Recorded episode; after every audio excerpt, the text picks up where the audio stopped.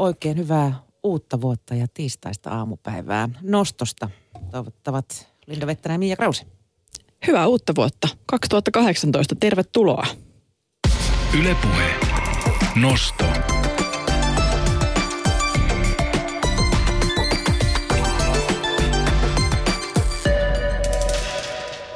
Ja koska tulevaisuus on tänään täällä, niin puhutaan vähän siitä tulevaisuudesta. Tulevaisuus, tulevaisuudessa myöskin. Siihen liittyvä epävarmuus aiheuttaa aika monelle jonkunlaista ahdistusta, kun uutisia lukee. Esimerkiksi niitä uutisia, joissa mitataan hiilinieluja, kilotonneja, keskilämpötilaa, jäänpaksuutta, sen tyyppisiä asioita. Miten tätä tulevaisuutta pitäisi tarkastella ja miten siihen suhtautua niin, että ei vaan laita käsiä korville ja rupea huutamaan suoraan huutoa, kun uutisissa näkyy otsikko, jossa lukee vaikkapa tuo ilmastonmuutos tai joku muu tulevaisuuden muutos joka maailmaa kohtaa tai on kohtaamassa. Selvitellään sitä ihan kohta. Palataan meidän marraskuussa tehtyyn haastatteluun, jossa vieraana meillä istahtivat tänne meidän seuraan toimittaja, tietokirjailija Jari Hanska sekä silloin teknologian tutkimuskeskus VTTllä ennakoinnin parissa työskennellyt tutkija Ennakointikupla podcastin tuottaja myöskin Mikko Duffa. Ylepuhe. Nosto. Ja tietysti yksi vuoden alun suurimpia uutisia on, että lähikauppasi oluthylly saattaa näyttää tänään hiukan erinäköiseltä kuin toissa päivänä. Nelosoluen jakeluverkko nimittäin kymmenkertaistui vuodenvaihteessa yhdessä yössä. Uusi alkoholilaki tulee kokonaisuudessaan voimaan maaliskuussa, mutta jokin on muuttunut jo nyt vuoden alusta. Ensinnäkin se, että alkoholiprosentti on noussut viiteen ja puoleen ja äh, niin sanotut limuviinat ovat päässeet kauppoihin. Paljonko sitä nelosta on tänään ensimmäisenä arkipäivänä kauppoihin kuskattu ja onko ollut suorastaan jonoja? Selvitetään tätä asiaa ennen puolta päivää. Ylepuhe. Nosto. Mutta vuoden aluksi palaamme siis tulevaisuuteen. Paikalle ei kutsuta kuitenkaan Michael J. Foxia, vaan marraskuun lopussa haastattelussa käyneet toimittaja ja tietokirjailija Jari Hanska sekä VTTn tutkija Mikko Duva. Silloin puhuttiin siitä, millaiseen tulevaisuuteen me voisimme valmistautua kaikkien dystopioiden keskellä. Ylepuhe. Nosto. Toimittaja Jari Hanska, tutkija Mikko Duva, tervetuloa. Kiitos, Kiitos. hienoa olla täällä. Kiitos. Mä tiedän, että mä en ole tämän asian kanssa yksin. Aika monella alkaa heti pyöriä päässä Kela Titanikin bändistä soittamassa, kun uutisen otsikossa näkyy sana ilmastonmuutos. Jari, sun tässä uudessa podcast-sarjassa kuljetat kuulijoita tulevaisuuden Suomeen, jossa ilmastonmuutos on ratkaistu eri tavoin. Minkälaista hämmennystä sä itse koet tämän ilmiön äärellä? No, jos ottaa lähtökohdaksi sen, että mitä mä ennen, mikä mun suhtautuminen ilmastonmuutokseen oli ennen kuin mä suostuin lähtemään mukaan tähän, tähän tota, podcast-sarjaan, niin tota, mä ajattelin ilmastonmuutosta jotenkin sellaisena, että se on vääjäämätön. Me ei pystytä sille tota, nimenomaan poliittisella tasolla tekemään yhtään mitä, mitä että me voidaan sitten kimpassa kierrätellä ja tehdä kaikkea muuta semmoista niin pikkunäppärää, mutta me ei saada niin kuin vaan käännettyä politiikkaa riittävän ajoissa semmoiseen asentoon, että, että maapallo saadaan pelastettua.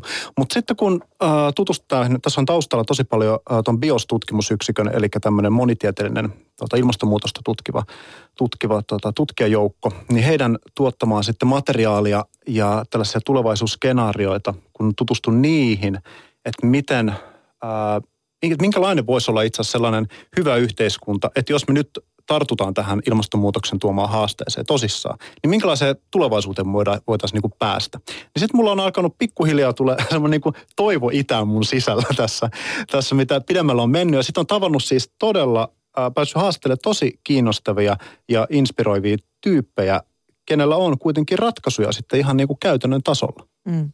Tuntuu vähän siitä, että ilmastonmuutos nousee pinnalle tiettyihin väliajoin. Välillä sitä ei puhuta ollenkaan ja sitten tulee taas semmoinen piikki, että kaikki on ihan älyttömän huolissa.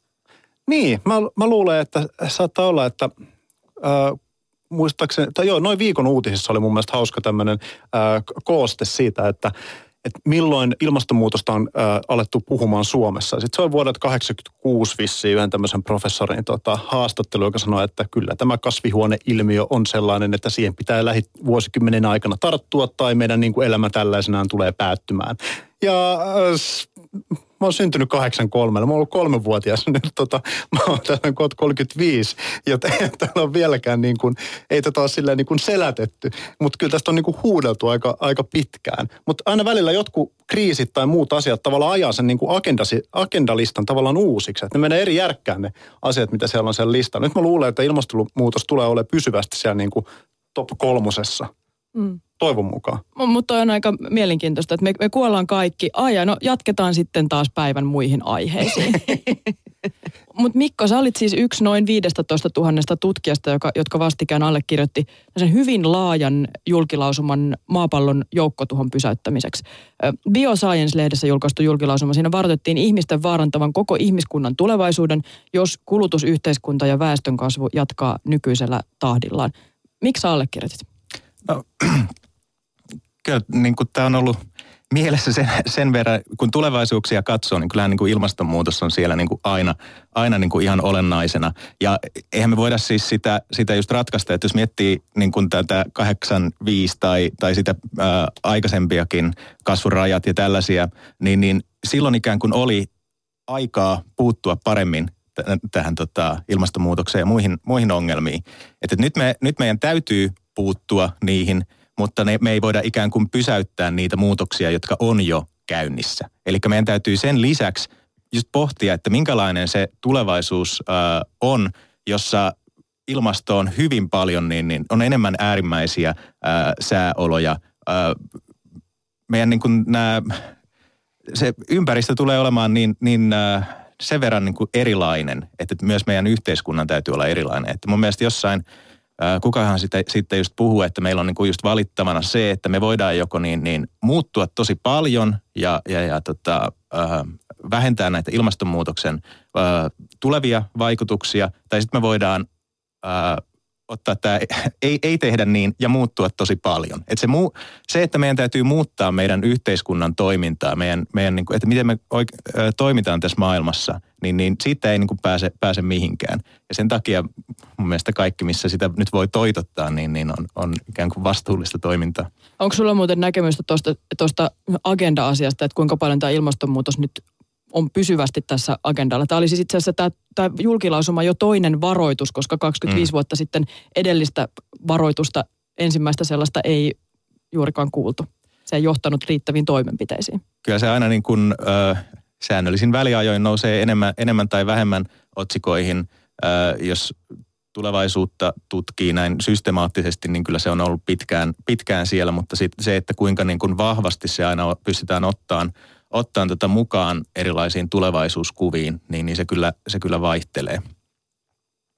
Kuinka paljon tavallisten kansalaisten on teidän mielestä syytä miettiä tulevaisuutta tai, tai mm, ehkä niin kuin, äh, pohdiskella tätä maapallon ja ihmiskunnan tulevaisuutta ja, ja uhrata aikaa sille? Mä olin tuossa Lontoossa yhdessä konferenssissa, jossa puhuttiin paljon tällaista – futures literacy, tällainen niin kuin tulevaisuuden lukutaito. Ja sitä, sitä niin kuin perusteltiin, että se on, se on tällainen eräänlainen ö, tarvittava kansalaistaito just sellaisessa maailmassa, jossa tota, ö, toisaalta siis on niin hyvin paljon muutoksia ja hyvin paljon vaihtelua siinä, että minkälaisessa. Me ollaan oltu aika niin kuin tasaisessa ö, maailmassa ympäristö- ja ö, yhteiskunnan ö, suhteen – jonkin aikaa, mutta, mutta, mutta tämä tulee, tämä tulee tota, luultavasti muuttumaan. Mutta sitten myös toisaalta se, että, että tulee herkemmäksi sille, että minkälaisia tulevaisuuskuvia ikään kuin ulkopuolelta meille annetaan. Että, että meillä on niin tämmöinen, varsinkin niin amerikkalaisen median kautta tulee just, just tietynlainen toisaalta kulutu, kulutukseen kannustava ja viime aikoina just tällaisiin niin kuin erilaiset dystopiat on ollut tosi, tosi in, koska ne kertoo ihanaa maailmaa, jossa asiat on yksinkertaisempia, koska on zombeja ja hyviksiä, niin sit sä niin kuin tiedät, tiedät, että mitenkä asiat on. Ja sitten kun nykymaailma ei ole niin yksinkertainen, niin, niin, niin tota, se ikään kuin on helppo ostaa tällainen tulevaisuuskuva. Se, niin, tuossa on mun mielestä vissi perä siinä, että me, se tulevaisuuskaala tavallaan on, se on tosi binäärinen. Se on niin kuin nollaa tai ykköstä. Eli joko, joko se on niin kuin täys niin kuin tuho, että meillä ei ole niin kuin mitään jäljellä, tai sitten me niin kuin kaikki jatkuu ennallaan. Ja että siinä tavallaan unohtuu se haarukka, että se että tulevaisuus tulee väistämättä olemaan hyvin erityyppinen kuin se on nyt. Ja nyt me voidaan vaikuttaa aika paljon siihen haarukkaan. Niin kuin Mikko just sanoi, että, että pystytään niin kuin valitsemaan, että kuinka paljon meidän täytyy muuttaa. Että joka tapauksessa me joudutaan jotain muuttamaan.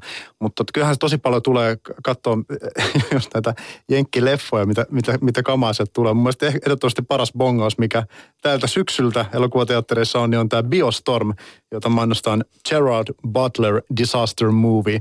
Sen juoni on lyhykäisyydessään se, että, että Gerard Butler, Butler esittää tiedemiestä, jonka saa tehtävä lähteä avaruuteen korjaamaan semmoisen satelliitin, jolla ää, ammutaan semmoisia pieniä ohjuksia esimerkiksi hurrikaaneihin sun muihin äärimmäisiin luonnonilmiöihin ja estetään ilmastonmuutosta tai tämmöiset katastrofaaliset seuraukset sillä. Ja tää, mutta joo, mutta mut, se skenaario on tämä, että tekniikka tuli ja pelasti kaiken. Että meidän ei tarvinnutkaan ikinä niin kuin vähentää sitä meidän kulutusta tai puuttuu mihinkään, vaan mennään avaruuteen ja ammutaan ne alas sieltä. Trrr, kaikki ja, ja nimenomaan tällainen niin kuin laastaritekniikka, että se ei niin kuin siis millään tavalla ko- korvata, korjata niitä sitä, että mikä oikeasti on vihalla, vaan, vaan no ammutaan nyt sitten hurrikaanit, jos ne on ongelmia. Niin, että et samaan aikaan kun annetaan viesti siitä, että et, et tämä homma tulee meidän ihan päin helvettiin, niin sitten annetaan samalla aikaan se vastaus, että mutta hei, älkää, älkää välittäkö, me lähdetään Gerald Butler avaruuteen, se hoitaa tämän homman. Niin, mutta mut totahan me toivotaan. Me toivotaan, että et Elon Musk onnistuu lähettämään ihmisiä Marsiin ja sieltä löytyy joku ratkaisu, niin kuin lopullinen ratkaisu asiaan. No onhan se lopullinen ratkaisu lähettää ihmiset Marsiin. Siinä mielessä se on ihan totta, joo. Mutta meidän ei tarvitse muuttaa, tekniikka hoitaa. tämän. Niin. Niin onhan se, ku- kuvastaahan se jotenkin meidän niin kuin sitä haluttomuutta ottaa niin kuin kantaa tähän niin kuin meidän maapallon monimutkaisuuteen, että me ajatellaan, että se on parempi ratkaisu, että me lähetetään Marsia, joka ei ole millään tavalla niin kuin ihmiselle suotuinen paikka. Että kyllähän täällä nyt maapallolla edelleen voi elää ja, ja, ja me voitaisiin niin kuin lähteä niin kuin ratkoon näitä ongelmia sen sijaan, että me ruvetaan tekemään Ma- Marsista sellainen täysin niin kuin tämmöinen äh, ihmiselle sopiva paikka. Mutta mut, mut, mikä tämä on erikoinen juttu, koska tämä Marsiin siirtyminen, ää, mun mielestä siinä on tosi paljon samaa kuin näissä kaikissa tulva ää, tämmöisissä apokalypseissa. Eli tulee niin kuin semmoinen niin kuin, äh, tavallaan voidaan aloittaa alusta. Aloitetaan koko yhteiskunta alusta. Et se perustuu näihin tämmöisiin, dyst- tai tosi monessa dystopiassa on tämä.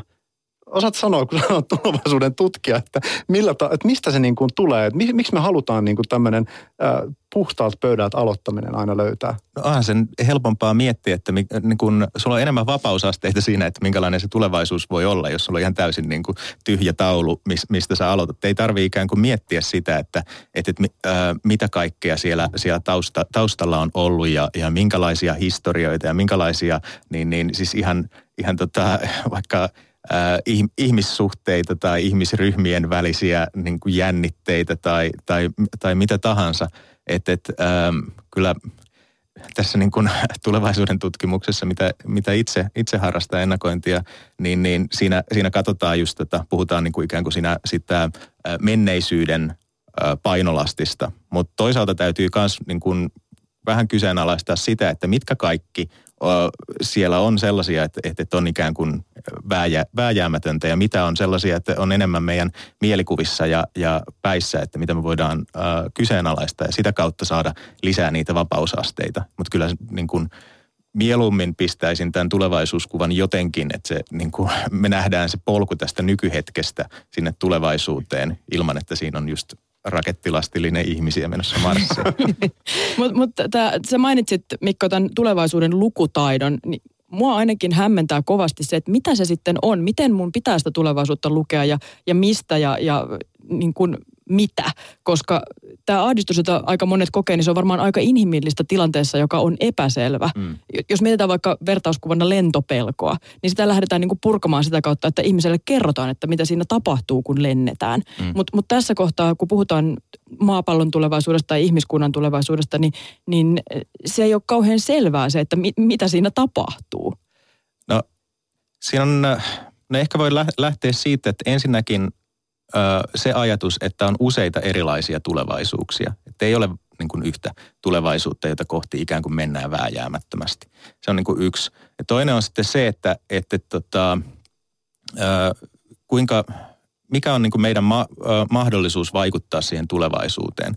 Minkälainen asenne, asenne meillä on, että ollaanko niin sanotusti tällaisia niin kuin vaikuttamisoptimisteja vai vaikuttamispessimistejä, että, että, että uskotaanko, että, että meidän teoilla voi olla jotain merkitystä siihen, että, että, että minkälainen se tulevaisuus on. Eli sen nimenomaan sen optimismin vaalimista ja sitten toisaalta sitten se, että, että katsotaan, että missä ollaan tällä hetkellä, että ollaanko me niin kuin nykyhetken suhteen niin, niin optimisteja vai, vai pessimisteja. Se antaa niin kuin sen lähtökohdan, mihinkä sitten rakentaa. Ja toki niin kuin, siis maailma on aika, aika tuota monimutkainen asia, mutta siihen on sitten erilaisia kehikoita, joiden, jotka niin kuin helpottaa sitä, että pystytään niin kuin katsoa, että minkälaisia muutoksia on. Että, että on, voidaan katsoa esimerkiksi poliittisia, taloudellisia, sosiaalisia, teknologisia ja, ja, ja tota, ympäristöön liittyviä muutoksia ensin erikseen ja katsoa, että miten, mitä, mahdollis, mitä esimerkiksi politiikassa voisi tapahtua ja kuvitella erilaisia – mahdollisuuksia niihin ja sitten lähteä näistä yhdistelemään, yhdistelemään tota, erilaisia tällaisia runkoja, tulevaisuuskuvia ja, ja sitä kautta rakentaa, ää, rakentaa tulevaisuuksia. Se tulevaisuuslukutaidessa on vähän semmoinen eetos, että otetaan niin kuin se tulevaisuus omaan haltuun, eikä, eikä, eikä tota, oteta vaan niin kuin muualta tulevia tulevaisuuskuvia ainakaan kritiikittä vastaan. Mm. Saiko sä Jari tolkkua tähän asiaan, kun sä teet taustatöitä sun podcastia varten? Kun, kun näitä numeroita vilisee, uutisissa näytetään kuvia sulavista jäävuorista. Yksi on tietysti Donald Trumpin valinta presidentiksi, josta sanottiin, että, että siinä kohtaa peli on menetetty tämän ilmastonmuutoksen suhteen. Kun tällaisia merkkejä lukee, niin on vaikea saada kokonaiskuvaa siitä, että missä mennään. Joo, kun niitä lukuja on niin kuin loppumattomasti tavallaan, ja kyse, on, kyse tulee aika paljon siitä, että – mitkä on todennäköisyydet millekin tapahtumalle. Kyse on niin kuin siitä, että, että mikä on sitten niin kuin se ne toimet tästä eteenpäin. Et, et, et kaikki ne luvut on tosi katastrofaalisia, paljon, paljon me niin käytetään öljyä, paljon me käytetään kivihiiltä. Mutta sitten mun mielestä on kiinnostavimmat on ehkä ne, että mitkä on ne tiekartat tavallaan sinne tulevaisuuteen. Koska siinä me pystytään niin kuin sitten äh, alkaa niin kuin asettamaan, että sitten meillä on jotain niin kuin koherentteja asioita. Tehdään nyt ainakin nämä tähän ja tähän vuoteen mennessä. Niin silloin me pystytään jotenkin äh, rakentamaan niin kuin sitä reittiä kohti sitä niin kuin, jotenkin sitä hämyistä ja sitä dystopista tulevaisuutta. Mutta se vaatii kyllä sen, sitten se tulevaisuuskuva on joku semmoinen niin kuin tunnistettava. Ja t- tähänhän on niin kuin ihan hirveästi sitten olemassa niin kuin näitä, näitä niin kuin erilaisia tiekarttoja ja sitä, että et, et miten pysytään vaikka 1,5 asteessa, joka alkaa olla jo aika niin kuin far out, mutta tota, että et pysyttäisiin edes siinä kahdessa ja kaikki nämä, että tota, joo, mutta mun mielestä se antaa toivekuutta tässä. Mm-hmm. Joo, mikä, tota, mikä teidän näkemys on siitä, että onko tästä tämmöisestä kollektiivisesta ahdistuksesta sitten jotain hyötyä? Onko siinä jotain voimaa myös? On.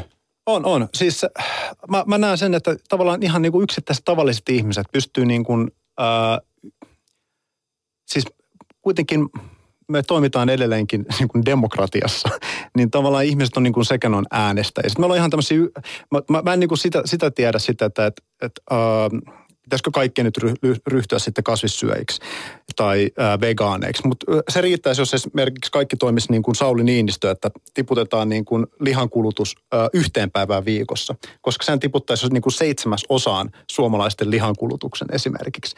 Ja et, et tavallaan semmoisia, niin että et, et näissäkin ne toimet ei tarvitse olla niin kuin silleen, että niin kuin ei mitään tai sitten niin kuin äärimmäinen niin kuin kieltämys, vaan että on, meillä on tosi paljon niin kuin juttuja, me pystytään vaan niin kuin tiputtamaan kulutusta esimerkiksi niin kuin tavallisena kansalaisena. Mun mielestä suuri, suurimpana on ehkä tämä tota, ää, lentämisestä kieltäytynyt, jättää niin kuin lentämisen väliin, koska se, se rakentaa niin valtavan suuren osan siitä koko hiilijalanjäljestä. Se pystyy niin kuin räjäyttämään, että vaikka, vaikka ette syömättä, mutta sitten jos lentää Bangkokiin pari kertaa, niin se on niin kuin siinä. Mm. Mun mielestä siis kollektiivinen ahdistus on varmaan ihan hyödyllistä, jos se saa, saa just ihmiset ähm, ajattelemaan tulevaisuutta ja, ja näin, mutta ehkä kysyisin siitä myös, että, että, että onko se, äh, kenen etu se on loppujen lopuksi pitää yllä tällaista kollektiivista ahdistusta ja nimenomaan semmoista, joka, joka johtaa semmoiseen ikään kuin halvaantumiseen ja se, että no okei, okay, no peli on, peli on menetetty, että mennään nyt sitten katsomaan, katsomaan tota, kun hurrikaana ja ammutaan tota ydinohjuksilla tai, tai muuta. Että et, että se tulevaisuudet on aina myös tällaisia vallan instrumentteja, se pitää pitää niin kuin mielessä. No, no kenen etu se on? pitää yllä tämmöistä kollektiivista ahdistusta. Kuka siitä hyötyy? Öm, No kyllä nyt on useissa vaaleissa tuntuu, että, että on niin, niin ö, tällä, tällaisella pelolla ö, ratsastettu ja just luvattu ikään kuin semmoinen niin kuin käytetty tulevaisuus tai sellainen niin kuin paluu johonkin ö, niin kuin illuusioon, johonkin semmoiseen menneisyyteen, jota ei oikeastaan koskaan, koskaan ollutkaan. Eli siinä mielessä niin kuin hyödynnetty sitä, sitä ahdistusta, mikä, mikä ihmisillä on ollut. Ja, ja, ja tota, että siinä mielessä se on nyt esimerkiksi just Trumpin vaalikampanjaa varmasti hyödyttänyt tämä ahdistus. Mä en tiedä kuinka paljon he on itse ylläpitänyt sitä ahdistusta. Mm. Mikko, kuinka yksimielisiä tulevaisuuden tutkijat on sitten näistä tulevaisuuden ilmiöistä? tota, no varmaan, varmaan hyvin paljon vähemmän yksimielisiä kuin, kuin, kuin tota, ehkä, ehkä muu yleisö, koska tulevaisuuden tutkijan tällaiseen niin kuin rooliin kuuluu se, että me pohditaan jatkuvasti niin kuin useita erilaisia vaihtoehtoja. Ja, ja, ja tällaisille niin kuin megatrendeille, isoillekin ilmiöille on aina löydettävissä jotain niin kuin merkkejä sitten vastatrendistä. Että, että yhtäkkiä niin kuin, no maailmasta, maailmasta ne ei tullutkaan nyt täysin globaali, että, että nyt meillä on niin kuin tämän vahva nationalismin vastatrendi ää, käynnissä.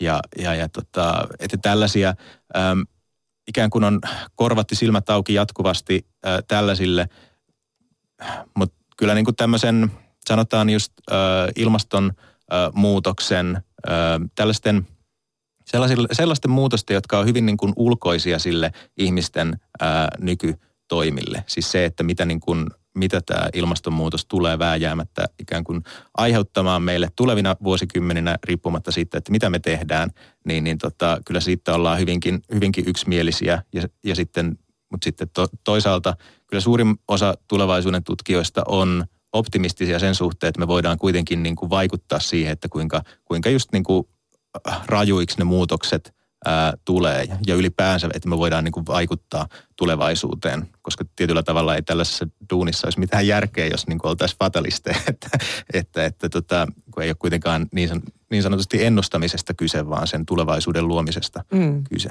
Entäs kuinka paljon tulevaisuuden skenaariosta käydään arvokeskustelua? Ää, mun mielestä ää, lisääntyvässä määrin. Se vähän riippuu, että missä – että, että missä niin, niin tota, yhteydessä näitä, näitä skenaarioita tehdään. Mutta just tässä viime konferenssissa, joka oli siis tällainen anticipation studies, tällaiset niin kuin se antisipaatio, ennakointi, ää, tota, tiede, niin, niin siinä, siinä se lähtökohta on just, että miten me käytetään tulevaisuuksia, joka on vähän samanlainen kuin kriittisen tulevaisuuden tutkimuksen ää, lähtökohta, että siinä niin kuin – ei olla välttämättä niin kiinnostuneita siitä, että, että, että miten me luodaan jotain tulevaisuuskuvia, vaan, vaan, vaan että mitä, miten, miten näitä niin, niin tota, käytetään, mitä ne pitää sisällään ja, ja, ja kenen etua, etua tota, ne ää, palvelee. se on mun mielestä ihan, ihan hyvä ja, ja tervetullut lisä tähän. Mutta toki siis tämä arvo, arvokysymys on ollut tulevaisuuden tutkimuksessa ihan, ihan tota alusta asti, että niin kuin tulevaisuuden tutkijoiden niin sanottu raamattu on Wendell Bellin Foundations of Future Studies, jossa on kaksi osaa ja toinen osa on niin kuin puhtaasti arvoihin ja, ja tällaisen niin kuin hyvän tulevaisuuden luomiseen liittyviä kysymyksiä. Mutta ehkä niin kuin viime aikoina on, on otettu enemmän kantaa siihen, että no okei, no kenen hyvä tulevaisuus ja kuka siitä on päässyt päättämään. Niin, monesti se tuntuu siltä, että kun lukee uutisia vaikka keinoälystä tai singulariteetista tai robotisaatiosta, niin, niin se näyttäytyy aika vaihtoehdottomana se tulevaisuus ja myöskin aika ongelmattomana. Joo, kyllä. Ja, ja siinä mun mielestä on, että se on erityisesti niiden etu, jotka, jotka näitä tällaisia tota, tekoälyratkaisuja tarjoaa ja, ja myy. Ja toisaalta sitten tämä on, ö, mä linkitän sen useasti vahvasti tällaiseen ö, teknokraattiseen transhumanismiin, jossa niin kuin ajatellaan, että, että, no nyt tulee vähän niin kuin eri, eri, erilainen tämä, tämä elin, elinympäristö ja no, mutta onneksi olen tällainen ää, rikas, valkoinen, vanha amerikkalaismies, jolla on niin kuin rahaa investoida nyt sitten siihen, että minusta tulee kuolematon jonkun teknologisen avulla. Ja luultavasti kaikki muutkin haluaisivat, haluaisivat varmasti tätä. Ja, ja sellainen tietynlainen kritiikitön suhtautuminen myös siihen omaan tulevaisuuskuvaan, niin, niin tota, äh, on ehkä johtanut sit siihen, että sitä, näitä on levitetty tosi hyvinä ideoina. Mutta onko tulevaisuustutkimus vähän semmoista teknologiakeskeistä tai teknologian lähtöistä? Ää, no tulevaisuuden tutkimus tai tulevaisuuksien tutkimus ei välttämättä lähtökohtaisesti ole, ää, mutta niin sanottu ennakointi, niin sen juuret on enemmän ää, tällaisessa teknologia-ennakoinnissa ja, ja, ja näin. Mutta nämäkin on viime aikoina tullut hyvin paljon lähemmäs, lähemmäs toisiaan, että, että tota, kun tulevaisuuksien tutkimus on tällainen sekoitus kaiken näköisiä tota, lähestymistapoja, niin, niin sieltä on löydettävissä tällainen niin kuin teknologia keskeisempi suunta, ja, ja, mutta on sitten myös löydettävissä muita. Mm. Kuinka hyvät näytöt tulevaisuustutkimuksella on sitten siitä, että se on osunut oikeaan, jos sä katsot menneitä ennustuksia?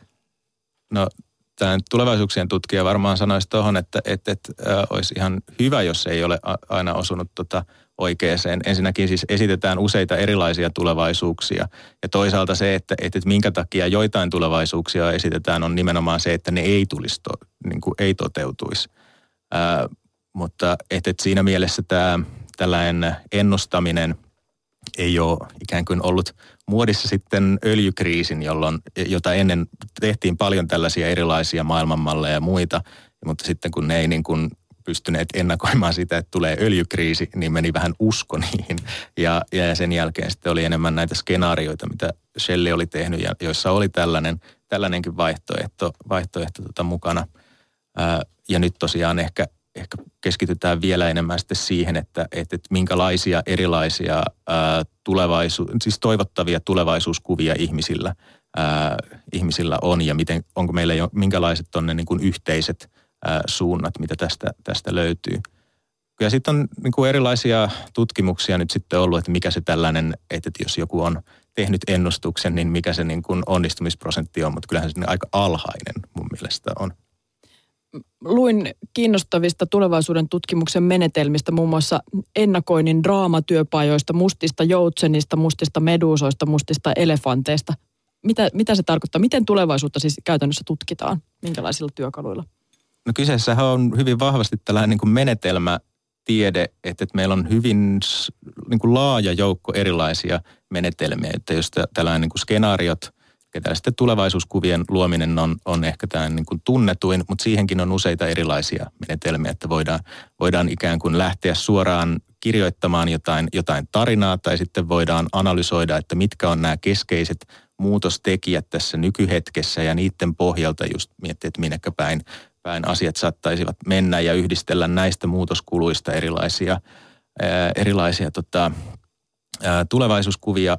Mutta sitten on tosiaan varsinkin viime aikoina tullut enemmän tämmöisiä sanotaan elämyksellisiä menetelmiä. Et itse, itse just on kokeillut esimerkiksi näitä tällaisten draamamenetelmien käyttöä, jossa siis improvisaation ja draamateatterin keinoin mietitään, että minkälaista olisi elää jossain tulevaisuudessa tai minkälainen vaikka jokin, minkälaisia ammatteja on ja mitä se ammatti nyt sitten niin kuin tekisi ihan fyysisesti. Ja ideana siinä on ollut, ollut se, että, että kun tällaiset tulevaisuustyöpajat on hyvin pitkälti ollut tällaisia postit-leikkejä, että kirjoitetaan paljon asioita postiteille ja, ja ryhmitellään niitä ja, ja, ja puhutaan, puhutaan paljon, ää, ja pääasiassa istutaan paikallaan, niin, niin että jos me löydettäisiin vähän niin kuin tällaisia toisenkinlaisia tapoja tutkia tulevaisuutta.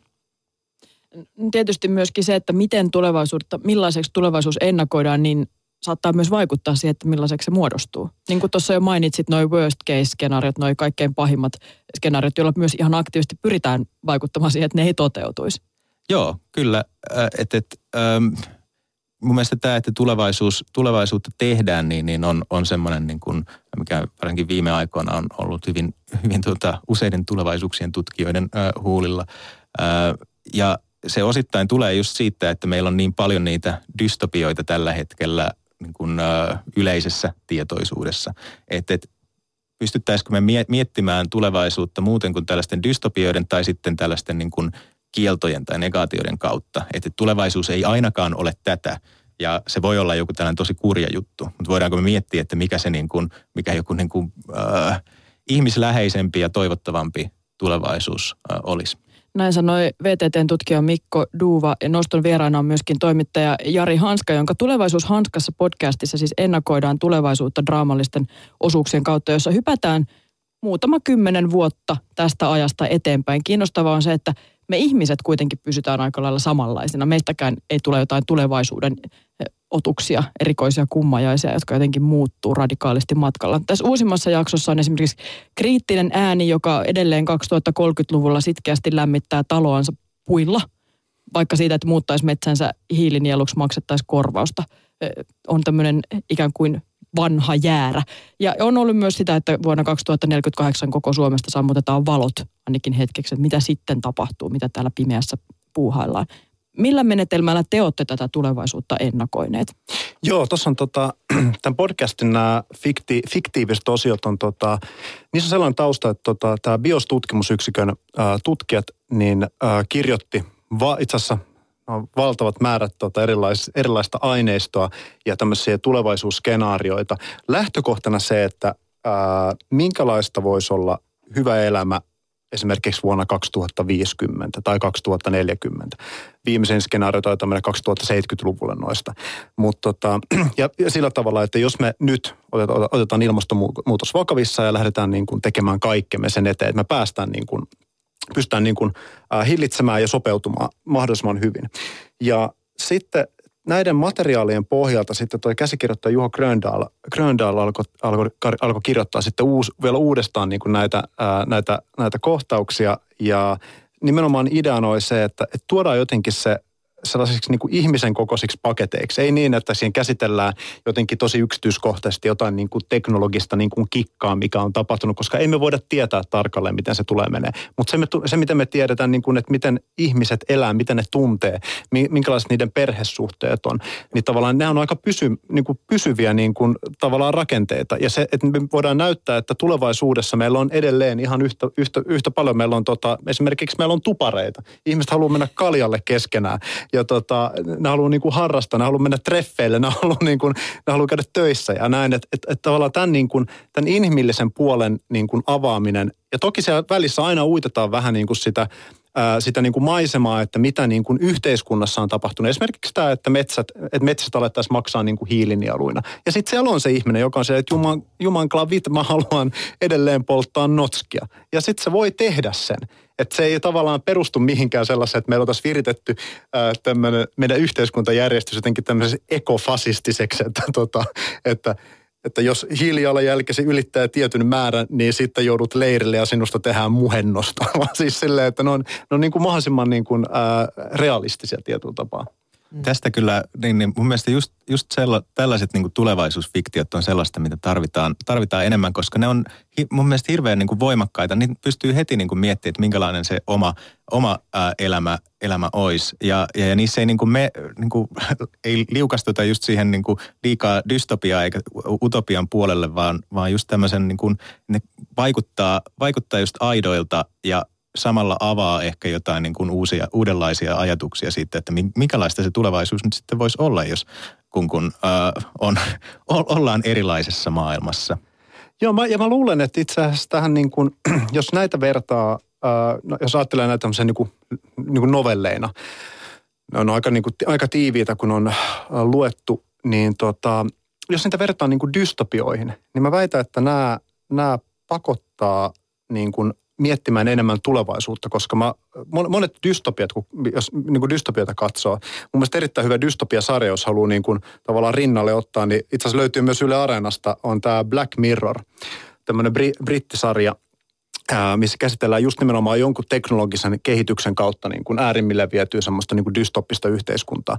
Niin ne, ne tarinathan itse asiassa kertoo paljon enemmän siitä ajasta, missä ne tehdään, tehdään ne dystopiat.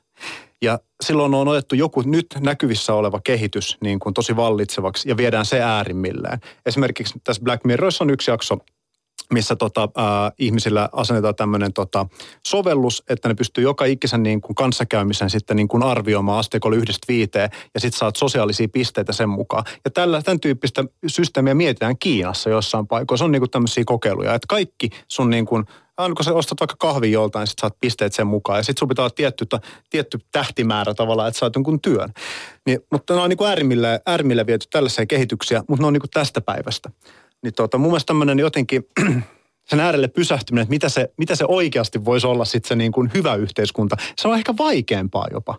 Mm. Niin, siis tämä on musta kiinnostavaa, koska siis jostain syystähän on niin, että dystopia-kirjallisuus on varsinaisesti puhjennut kukkaan nyt 90-luvun jälkeen, siis 90- ja 2000-luvulla. Varsinkin nuorten kirjallisuus tietysti noussut ihan valtavirtaankin, on kaikki nämä nälkäpelit ja kaikki post-apokalyptiset fiktiot, siis tarinat, jotka sijoittuu aikaan sen jälkeen, kun on tapahtunut joku iso Ei ihme, että ne on ahdistuneita, niin kuin eilen uutisissa kuultiin. Niin, nimenomaan. No ei olekaan. Mutta siis miksi? Onko meillä joku ongelma nähdä asioita niin kuin hyvän kautta? No noihin nuoriin jos miettii, niin, niin nyt just tosiaan tuli tämä tulevaisuuden tutkimuksen keskuksen ää, yksi, yksi tota tutkimus, jossa siis nuorethan näki sen oman tulevaisuutensa ihan positiivisesti, mutta yhteiskunnan tulevaisuuden todella niin kuin negatiivisesti. Ja se on mun mielestä mie- mielenkiintoista, että kuitenkin niin kuin uskotaan siihen niin kuin, ä, omaan, omaan tulevaisuuteen ja, ja, ja on se, siinä mielessä jonkinnäköistä optimismia, mutta just se, että et, et, onko se sitten sitä, että ei ole ikään kuin just äh, ei ole ikään kuin tarjolla yhteiskunnan suhteen mitään muuta kuin todella niin kuin synkkiä kuvia ja, ja, ja ikään kuin pelotellaan kaiken näköisillä, ka, kaiken näköisillä äh, asioilla.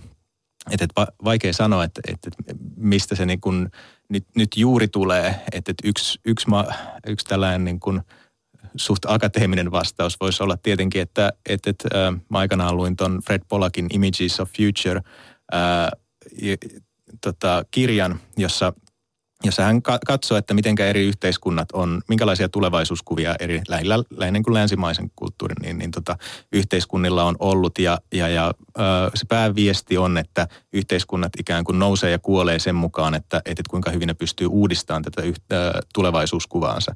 Ja Polak oli 50-luvulla, kun hän kirjoitti tätä, niin, niin hyvin huolissaan tästä nykyisestä länsimaista yhteiskunnasta, että se ei ole onnistunut uudistamaan tulevaisuuskuvaansa. Ja sitten voidaan kysyä, että, että onko mikään muuttunut 50-luvun jälkeen. Meillä on hyvin pitkälti on niin kuin se tulevaisuuskuvat, se kuvasto on aika samanlaista kuin, kuin ehkä sitten oli, oli 50-luvulla tällaisen niin kuin suuren ää, optimismin ai, aikaan. Mun mielestä on todella oleellinen toi havainto, minkä, minkä kerrot. Siis, mut, mä jotenkin, mulla tulee heti mieleen tämä tota, uh, Fukuyaman tämä The End of History, eli et, et, et, niin kuin histori, historian tutkinnan ajatus siitä, että, että historia päättyi, kun Neuvostoliitto romahti. Ja et, et, siinä nähdään jotenkin tämä niin kehitys sellaisena, että kaikki on menossa kohta tämmöistä länsimaista niin kuin liberaalia demokratiaa, se on semmoinen tavoitepiste. Ja nyt tämä niin kuin yhteiskuntien välinen niin kuin suuri kahtiajako ja tämmöinen viimeinen taistelu kapitalismin ja sosialismin välillä on päättynyt, maailma on valmis. Ja siis ja vaikka se on niin kuin nyt ammuttu moneen kertaan alas, maailma, maailma niin kuin jatkuu ja historia on jatkunut sen jälkeen, kun Neuvostoliitto romahti, mutta kyllähän se Suomessa niin kuin näkyy, oliko se Paavo Lipp, mun mielestä oli Paavo Lipposen nimenomaan toteamus tästä, että hyvinvointivaltio on valmis. Ja sitten kun sä ajattelet puoluetta, niin kuin sosiaalidemokraattista puoluetta, jonka päätehtävä on ollut niin kuin rakentaa hyvinvointivaltion, niin kun sä otat sen pois sitten sieltä. Koska jos se on valmis, niin eihän sinä tarvitse tehdä sitä. Niin saman tien vedät maton sen koko puolueen tulevaisuus, tulevaisuuskuvan jalkojen alta. Ja sitä kipuilua se puolue käy tällä hetkellä läpi.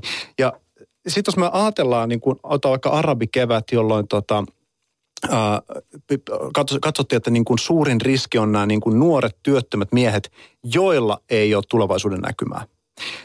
Ja että se on niinku semmoinen val, niinku tavallaan altista että voi tulla vallankumouksia. Voi, että ihmiset lähtee niinku vaikka tuota, hakee kikseistä terrorismista tai niinku merki, merkitystä elämälle. Niin jos me niinku y, ajatellaan nyt sitten yhteiskunnan tasolla, että meiltä puuttuu tulevaisuusnäkymä, niin sehän on ihan kauhean niinku vaarallinen tilanne, että me ei tiedetä, mihin me ollaan menossa. Että, että jos, jos taas niin kuin firma, niin sitten siellä johtoryhmässä ei, ei ainoastaan sillä niin kuin epäselvä, että missä kohtaa me ollaan siellä niin kuin, tota, tuloksessa, vaan ei edes tiedetä, mitä se firma tekee. Mutta se on ihan kauhea ajatus. Mm. Kyllä. Sori, tämä ei ollut kovin valossa tulevaisuudella niin nykytilanteen kuvaus, mutta, mutta ehkä tämmöistä ilmapiiriä mä oon aistivana. Niin. Joo, mutta mennään ehkä kohti sitä, että, että mitä, mitä sitten tästä eteenpäin ja mikä tämä tiekartta ja tämä draamankaari ehkä tässä on, koska siis Hesari kertoi just aika isoistakin tämmöisistä vielä 90-luvulla, tai siis tuossa jotenkin, jotenkin kymmeniä vuosia sitten esillä olleista ympäristöuhkakuvista, siis otsonikadosta ja happosateista, jotka saatiin pysäytettyä onnistuneesti kansainvälisellä yhteistyöllä. Siis, ja tässä jutussa käytiin läpi myös sitä, että miten nämä kaksi isoa kriisiä ratkaistiin. Vaikka ensin tämä yleinen mielipide oli se, että näille asioille ei voi tehdä mitään. Olen ehkä kuullut tämän perustelun ennenkin, tai keskustelun. Mutta mut sitten kun syntyy uusia teknisiä innovaatioita, tehokkaampaa puhdistustekniikkaa, vaihtoehtoja kylmälaitteiden freoneille, niin sopimukset saatiin aikaan aika nopeastikin – esimerkiksi nyt Euroopassa rikkidioksidipäästöt on vähentynyt 90 prosenttia 80-luvusta, mikä kuulostaa todella hyvältä. Missä te näette, että tässä keskustelussa mennään nyt? Onko meidän kriisitietoisuus jo sillä tasolla, että tämmöisiä isoja päätöksiä voisi tehdä, voitaisiin tehdä tai nähdä lähitulevaisuudessa? Että ehkä ne poliitikotkin pääsisivät sinne jonnekin kartalle, että, että nyt me ollaan tässä ja tätä kohti me ollaan menossa. En, en ole politiikan tutkija, mutta toisaalta ne isot päätökset voinut tehdä vaikka heti silloin, kun tämä kasvurajat ilmes, ilmestyi. Tota, että meillä se nyt 50 vuotta on ollut, ollut niin kuin ihan mahdollista tehdä suuria, suuria päätöksiä. Teknologia ei ole ollut niin kuin rajoittavana tekijänä enää, enää niin kuin pitkään aikaa. Ja toki siis tulee uudenlaisia teknologisia ratkaisuja, mutta tota, ei se välttämättä tarkoita sitä, että se teknologia – pelastaa meidät, vaan just, että, että, että kyllä niin kuin ihmistenkin täytyy nyt jotain, jotain tehdä ja täytyy ehkä niin kuin jo, jollain tavalla muuttaa meidän, meidän tota, tapaa, tapaa elää.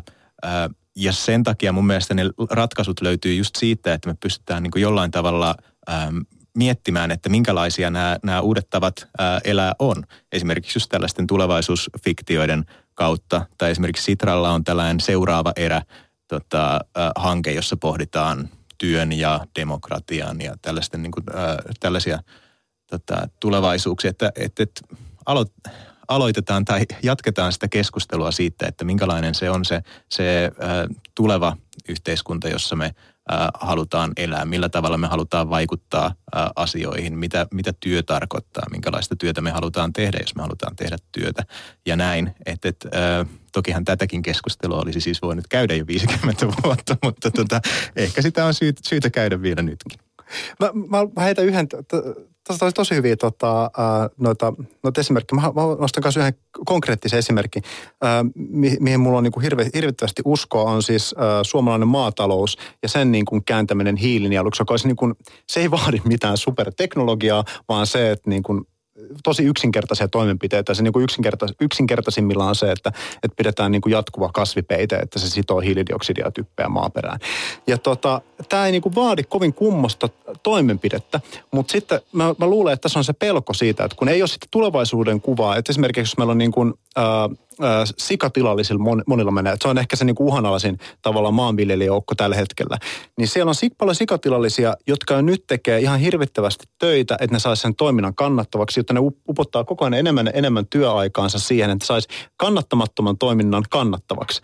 Ja sitten kun joku tulee ehdottamaan, että no hei, teidän pitäisi tehdä tällä ja tällä niin kuin ilmastonmuutoksen takia, niin se tuntuu niin kuin hyökkäykseltä koko heidän niin kuin Äh, tavallaan olemassaolon oikeutusta kohtaan. Niin se tavallaan niin kuin pysäyttää, sitten se keskustelu ei etene mihinkään ja ne jatkaa sitten toisaalta sitä niin kuin huonoa bisnestä ja sitten sitä niin kuin hyviä uudistuksia ei voida ottaa sitten sen takia myöskään käyttöön. Että tavallaan joku tämmöinen, että pitäisi saada ne paremmat niin kuin tulevaisuuden näkymät niin kuin myös, myös tota noin, niin jotenkin jalkautettu ihmiset, että ne uskoisi ihmiset siihen niin kuin tulevaisuuteen. Näin puhuivat tulevaisuudesta marraskuun lopussa Mikko Duva. Tutkija Mikko Duva ja Jari Hanska, toimittaja ja tietokirjailija.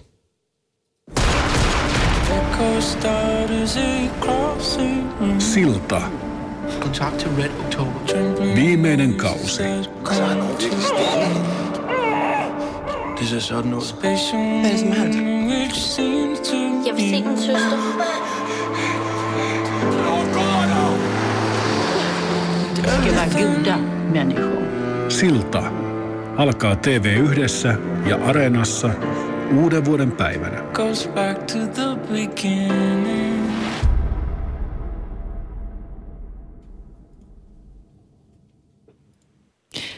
Alkoholilaki tosiaan muuttui nyt vuoden vaihteessa. Kaikki muutokset tulevat voimaan maaliskuun alussa, mutta jo nyt vahvemmat oluet ja niin sanotut limuviinat ovat päässeet kauppoihin. Panimoliiton toimitusjohtaja Elina Ussa, montako rekkalasteellista sellaista normiviikkoa tai normipäivää enemmän nelosolutta on nyt vuoden vaihteessa lähtenyt kauppoihin? No, tämä on hyvä kysymys, johon en kyllä pysty vastaamaan, mutta tota, kyllähän näiden uutisten perusteella, mitä, mitä viime viikolla oli, niin loppuvuosi oli aikamoista, aikamoista touhua tuolla panimoissa. Ei pelkästään tämän alkoholilain voimaantulon takia, vaan myöskin tähän liittyy tietysti tämä alkoholiveron korotus, joka, joka yleensä tarkoittaa sitä, että kaupat ottaa varastonsa täyteen tämän halvemman veron, veron juomia. Että siinä oli, mä luulen, että täyttä päivää varmasti panimoissa viime viikko tehty. Silloin kun keskioluen myynti vapautui vuonna 1969, niin alkoi nimittäin tämmöinen ennennäkemätön olutrekka-ralli suorastaan, kun tuhannet rekat pääs panimoalueelta toimittamaan juomia vasta keskiyöllä silloin juuri vuoden vaihteessa, mutta tällä kertaa ihan tällaista ilmiötä ei nähty. Itse asiassa aika monessa kaupassa ei vieläkään näitä ole ollut myynnissä, näitä nelosoluita. Joo ei, ja se tota, silloin 69 niin se päätös tehtiin kesällä, eli, eli panimoilla ja kaupalla niin oli puolisen vuotta aikaa valmistautua siihen muutokseen, ja nyt tietysti aikataulut kiristyy. Tänä nykyään on, kaikki tehdään paljon nopeammalla syklillä, niin nythän tässä oli tämmöinen kahden viikon aika oikeastaan siitä alkoholilain päätöksestä nyt sitten siihen, että, että tavaran piti olla jo kaupassa. Ja totta on, niin kuin sanoit, niin monessa kaupassa on, on tilanne se, että ei ole vielä saatu näitä vahvempia oluita eikä sitten sitä lonkeroa tai näitä alkoholijuomasekoituksiakaan myyntiin, mutta, mutta eiköhän se sitten pian tasaannu. Minkälaista ryntäystä ylipäätään tähän lakimuutoksen alkuun nyt odotetaan? Ainakaan toistaiseksi ei ole kantautunut raportteja minkälaisista nelosolut jonoista. Hiljaiselta näytti Prisman käytävät. Joo, mä itse henkilökohtaisesti en usko, että tässä kovinkaan suurta, suuresta eh, tuota, muutoksesta tuota, puhutaan, että tämä on, tämä on hyvin pieni askel kohti eurooppalaisempaa sääntelyä ja, ja kuluttajien kannalta, niin totta kai se on – on mukavaa, että ne valikoimat siellä kaupassa paranee ja, ja tietysti panimoiden ja, ja elinkeinon kannalta on mukavaa, että sitä elinkeinovapautta tulee hiukan lisää. Mutta sitten jos puhutaan esimerkiksi juomakulttuurista ja, ja niin kuin suomalaisten alkoholin kulutuksesta, niin en usko, että tulemme näkemään kovin dramaattisia muutoksia tämän tulevan vuoden aikana. Mutta Olvi on ainakin kertonut, että aikovat kolminkertaistaa nyt nelosolujen tuotantonsa, kun tämä jakeluverkko kerran jopa kymmenkertaistui yhdessä yössä. Niin, jos se tarkoittaa sitä, että se on pois rajakaupasta, niin siinä hyötyy niin suomalainen juomakulttuuri, verottaja kuin sitten elinkeinotkin. Tällä hetkellä Alko myy noin 8 miljoonaa litraa tätä vahvempaa olutta ja rajakaupasta tuodaan noin 35 miljoonaa litraa. Ja siinä 35 miljoonassa litrassa on, on se, mistä meidän pitäisi pystyä tänne kotimarkkinoille kahmasemaan mieluusti mahdollisimman suuri osuus, jotta se verot maksettaisiin sinne, missä haitatkin, ostet, haitatkin kustannetaan ja, ja sitten myöskin tota, elinkeinojen kannalta, niin se on, on terveempää kilpailua, kun se tapahtuu kotimarkkinoilla eikä, eikä rajan yli. Mitä tämä tarkoittaa sitten Alkolle? Lonkero on tähän saakka ollut Alkon myydyin tuote, nyt kun se siirret, sitä saa myös lähikaupasta. Joo, se on, jää nähtäväksi, että miten sitten, miten Alko tästä lähtee strategiansa muuttamaan. Muutos on heille varmasti suuri, ja, ja tota, paljonhan tietysti alkoi myös asiaa vastusti tätä uudistusta tässä viimeisten vuosien aikana ja, ja varmasti juuri tästä syystä. Sinänsä minusta valitettavaa, että tämän alkoholilain kokonaisuudistuksen yhteydessä niin harmillisen vähän puhuttiin alkon monopolista ja näistä rakenteista itse asiassa tässä meidän markkinaan liittyen. Se olisi varmasti semmoinen asia, joka pitäisi pitäisi hiukan tuulettaa ja käydä läpi. Enkä tarkoita sillä sitä, että meidän pitäisi purkaa alkon monopolia, mutta meidän pitäisi pystyä puhumaan siitä kyllä enemmän. Ja siitä, että kuinka tarpeellisena ja hyödyllisenä se nähdään niin suomalaisen alkoholin kulutuksen kuin sitten tämmöisen markkinankin kannalta. Mitä sä tarkoitat sillä? M- mitä tota, tarkalleen ottaen pitäisi sitä no tietysti, pohdiskella? Kun seuraa näitä, tätä alkoholipoliittista keskustelua, niin tulee sellainen kuva, että alkon monopoli on se, joka suojaa meitä alkoholin aiheuttamilta haitoilta. Ja jos ajatellaan suomalaista juomakulttuuria, me kulutetaan eurooppalaisittain keskimääräisesti alkoholia. Haittoja meillä on varmasti siinä kuin muuallakin. Eli voidaanko pitää monopolikauppaa onnistuneena rakenteena ja varsinkin jos ajatellaan sitä, että monopolia nimenomaan perustellaan sillä, että se jollakin tavalla suojelee tätä suomalaista alkoholin aiheuttamilta haitoilta. Sitä mun mielestäni pitäisi ehkä aika kriittisestikin tarkastella ja, ja todeta, että onko, onko näin, onko Alkon monopoli se, joka, joka meitä aidosti suojelee. Entä sitten, jos puhutaan nelosoluista, niin tiedätkö Elina Ussa, millaisia pakkauksia niille on suunnitteilla? Tuleeko sixpackkejä vai jotain aivan uusia pakkauskokoja?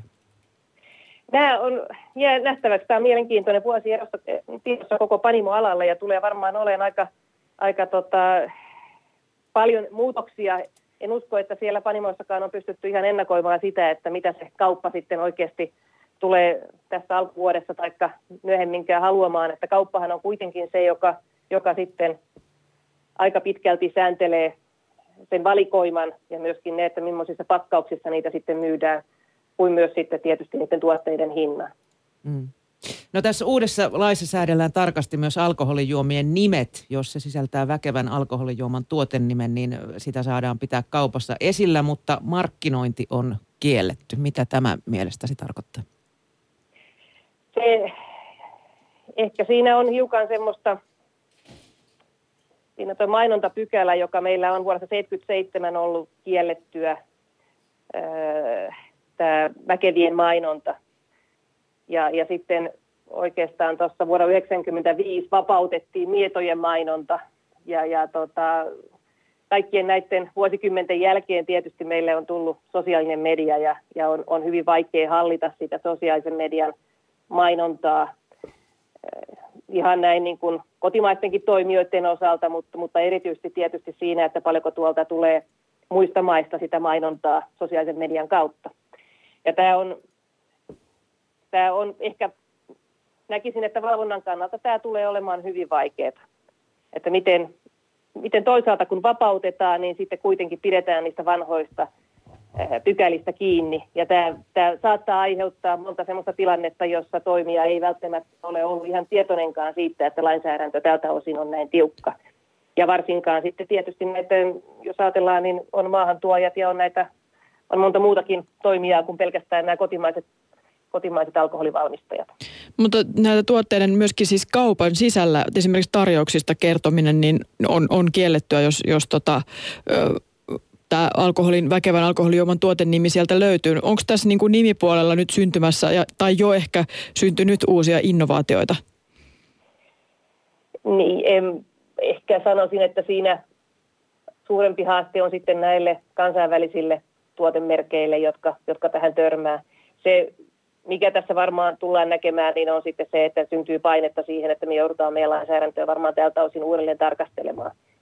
Se mainonnan merkitys, ja varsinkin jos puhutaan tämmöisestä kaupan sisällä tai ravintoloiden sisällä esillä olemisesta, niin se on kyllä hyvin vaikea, perust, vaikea nähdä, miten se perusteltaisiin niin, että, että sen pitäisi kovin kovin tota kireetä olla. Että kyllä ennemmin näin sen niin päin, että, että lain pitää muuttua. Tämä on, lainsäädäntö ei ehkä tältä osin ole ihan nykyaikainen.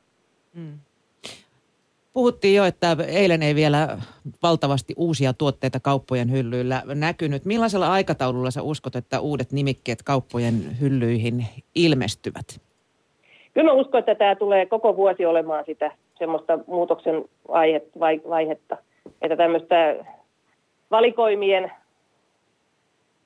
jonkinlaista tasaantumista tai taikka tämmöisiä niin kuin muutoksia, jotka voidaan ajatella, että on, on pysyvämpiä, niin voidaan tarkastella sitten vasta loppuvuodesta. Että kyllä tässä sekä valmistajat, panimot, että myöskin kauppa, niin kyllä tämä meille kaikille on tullut hyvin nopeasti tämä muutos. Ja, ja sitä kautta niin tässä menee aikaa, että, että niitä valikoimia sitten saadaan, saadaan monipuolistettua.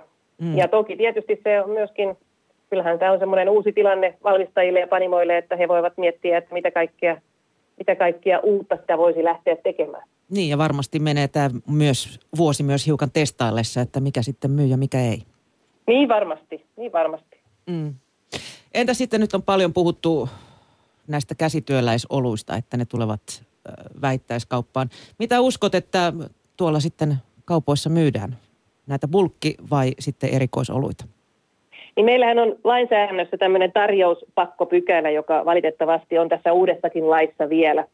Ja se tarkoittaa käytännössä sitä, että meillä pitää olla tämmöinen tarjous voimassa kaksi kuukautta kerrallaan. Käytännössä tarkoittaa sitä, että nämä kahden kuukauden jaksot seuraa toisiansa ja meillä on vuoden jokaisena päivänä sisäänheittotuotteena tai sisäänvetotuotteena olut päivittäistavarakaupassa. Yli puolet Suomessa myydystä oluesta, niin myydään näissä 24 tölkin salkuissa tällä hetkellä. Ja tämä on tietysti se niin kuin lainsäädännön tuoma paine tähän olutmarkkinaan, joka, joka olisi ollut ihan tervettä myöskin tämän uuden uudistuksen myötä poistaa.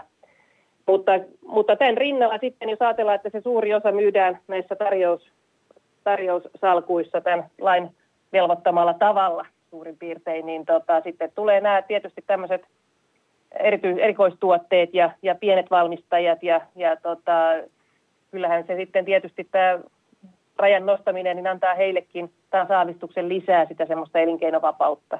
Moni pienvalmistajan lähtökohta on ollut se, että ollaan alan harrastajia ja, ja ollaan hyvin vihkiytyneitä sille tuotteelle.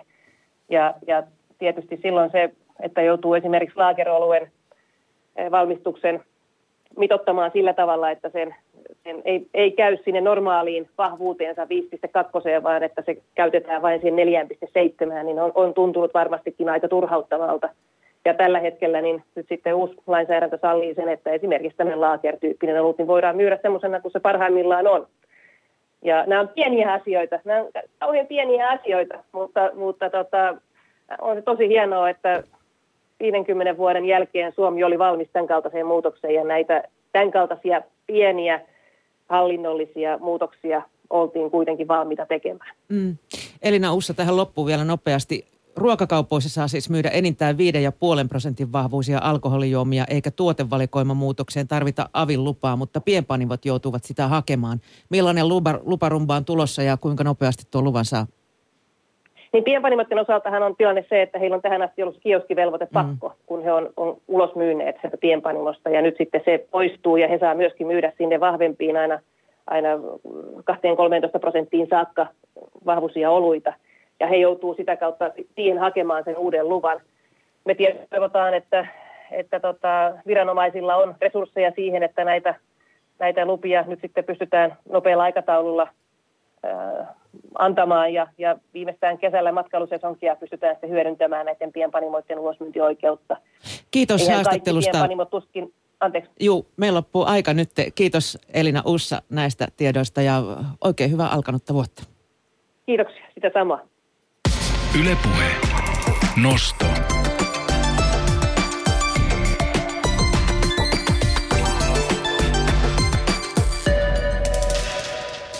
Uusi alkoholilaki tulee kokonaisuudessaan voimaan siis maaliskuussa.